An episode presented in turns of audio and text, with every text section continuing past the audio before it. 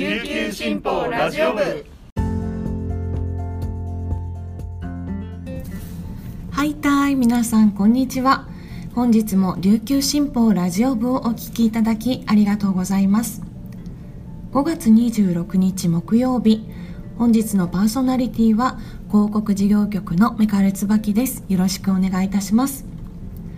午前11時現在の那覇市の天気は小雨。気温は25.1度です。さて突然ですが皆さんジェイコブ・コーラーさんというピアニストご存知ですか、えー、YouTube の登録者数が54万人を超えるなど人気と実力を兼ね備えた注目のジャズピアニストなんですがこのジェイコブさんが6月25日に琉球新報ホールでコンサートを開催します。ジェイコブさんはスタンダードはもちろんなんですがルパン三世のテーマだったり情熱大陸のテーマあるいは丸の内サディスティックなど J−POP のアレンジもされてるんですね。なのでジャズファンはもちろん最近ちょっとジャズに興味が出てきたんだよねという人も絶対楽しめる内容となっております。はい。でジェイコブ・コーラさんアメリカのご出身なんですが現在は日本にお住まいで日本語がペラペラなんですよ。で MC もとても楽しいです。でこの音楽って音を楽しむって書くじゃないですか。でジェイコブさんの演奏はそれを体現するような形でとっても楽しそうにピアノを弾くんですよね。もう私見てるだけ観客は見てるだけなんですがそれでもなんか一緒にセッションしてるような感じになるそんなあの楽しい演奏をしてくれます。しかもですねこの今回のこの公演のために現在新曲を制作中ということです。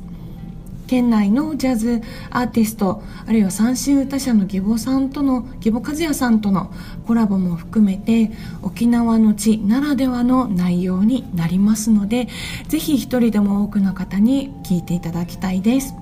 お問い合わせは琉球新報社広告事業局098-865-5255です。それでは本日これまでに入ったニュースをお届けいたします。最初のニュースです。米軍が宜野湾市の普天間飛行場内で実施した調査で現行の国の暫定指針値の576倍にあたる有機フッ素化合物 PFAS が検出されていたことが25日までに分かりました。琉球新報が米国の情報公開制度で入手した在行米海兵隊の内部資料に記載がありました。資料では検出場所が基地フェンス付近と水路でつながっている可能性も示され汚染水が基地の外へ流出した恐れもあります。本市が入手したのは2018年9月から11月の米軍関係者のメールのやり取りです。添付された飛行場内の地図には北側にある消火訓練施設で有機フッ素化合物の PFOS が1リットルあたり約2万7000ナノグラム。P フォアが1800ナノグラム検出されたと記録されています。調査は2016年2月に実施し当時は日本側指針値は定められていませんでした。2020年に定められた現行指針値 PFOS と PFOA の合計で1リットルあたり50ナノグラムと比較すると検出された PFOS と PFOA の濃度は576倍にあたります。地図に記載のある水路は施設付近から普天間第二小学校付近まで伸びていますが、資料では基地の外への流出について明言はありません。琉球新報は在沖米海兵隊に現在の PFAS の調査状況や基地の外への流出の有無などを問い合わせましたが25日までに回答はありませんでした。続いてのニュースです。サッカー元日本代表の高原直弘氏が代表を務めるサッカーチーム沖縄 S ファウと食品メーカーのネスレ日本などが進める沖縄コーヒープロジェクトは24日。取り組みを加速させるため新たにうるま市と連携すると発表しました。市内の耕作放棄地を活用した農場を整備するほか福祉事業所のスタッフが従事するユニバーサルカフェのオープンを予定しています。名護市など県内11カ所の農場で栽培するコーヒーの初収穫を今年冬に予定していることも発表しました。うるま市は沖縄エスパウのホームタウンの一つでこのプロジェクトの自治体との連携は名護市に次いで2例目です。うるま市の農場は7月から整備を始め秋からコーヒーの苗を植える予定でコーヒーなど農作物の栽培作業には沖縄 s ファウの選手関係者のほか福祉事業所のスタッフも従事します。この農場をはじめ地元で栽培された農産物を提供するカフェも市内に開設予定です。ここでは福祉事業所のスタッフが従事します。完全バリアフリーで誰でも楽しめるユニバーサルカフェを目指します。うるま市の中村正人市長はプロジェクトに参画できることに感謝している。予算を投じ場所を提供し積極的に関わっていきたいと意気込みました。沖縄コーヒープロジェクトは耕作放棄地など沖縄の一次産業の抱える課題を解決しようと2019年4月にスタート。県産コーヒー豆の生産量を拡大することで県産のコーヒー豆やコーヒー製品を新たな特産品とすることを目指しています。名護市や大宜味村石垣島宮古島の農地など合計11カ所で累計6500本のコーヒーの苗木を栽培しています。続いてのニュースです。糸満ハーレーの始まりを知らせる鐘が鳴る旧暦4月27日にあたる5月27日。糸満市と南都が共同開発したクラフトビール糸満ズが発売されます。24日に会見を開き発表しました。ウミンチュ文化の街糸満の魅力を発信し地場産品の消費喚起などを図ります。クラフトビールはタマンソルトレモンサワーケルシュと赤町トロピカルレッドサワー IPA の2種類です。いずれも麦芽使用量50%以上で果実や塩は糸満産にこだわりました。ラベルは魚をイメージしサバニなど S で始まるキーワードで糸満の海地文化を紹介します。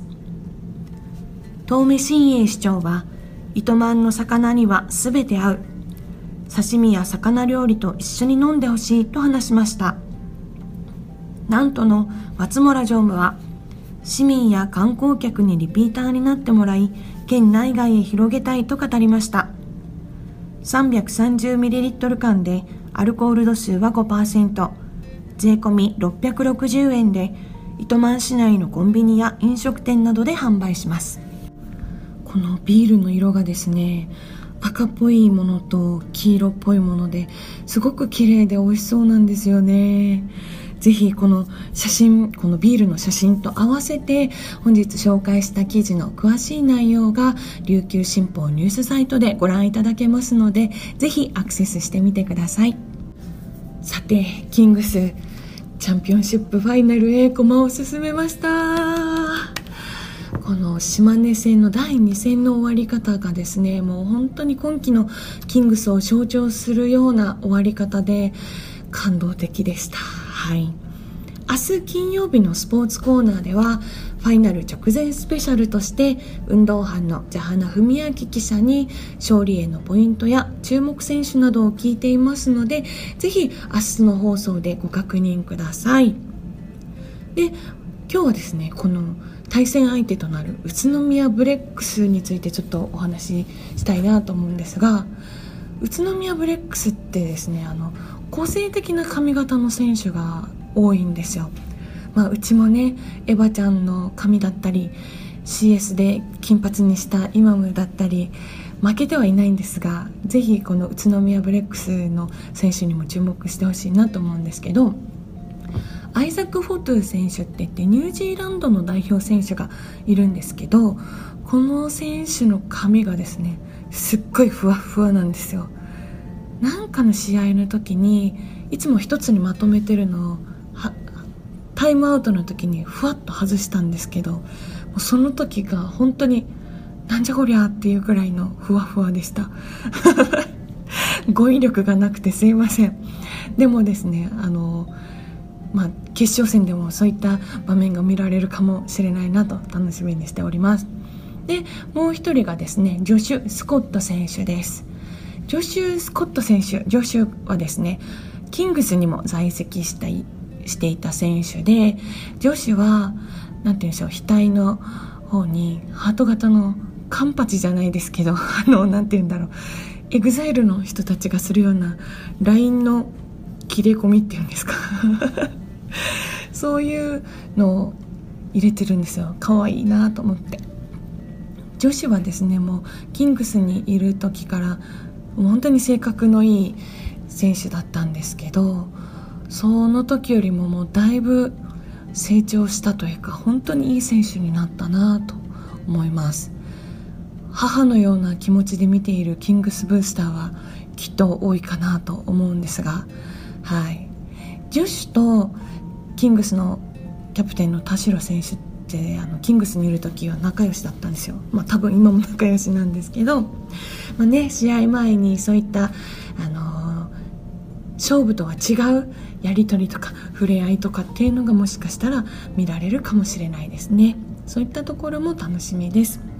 でも試合には負けませんよ。というところでキングスの日本一を信じて We are one We are kings 頑張ってほしいです。それでは皆さんとはここでお別れです。本日も皆さんにとって素敵な一日になりますように。ありがとうございました。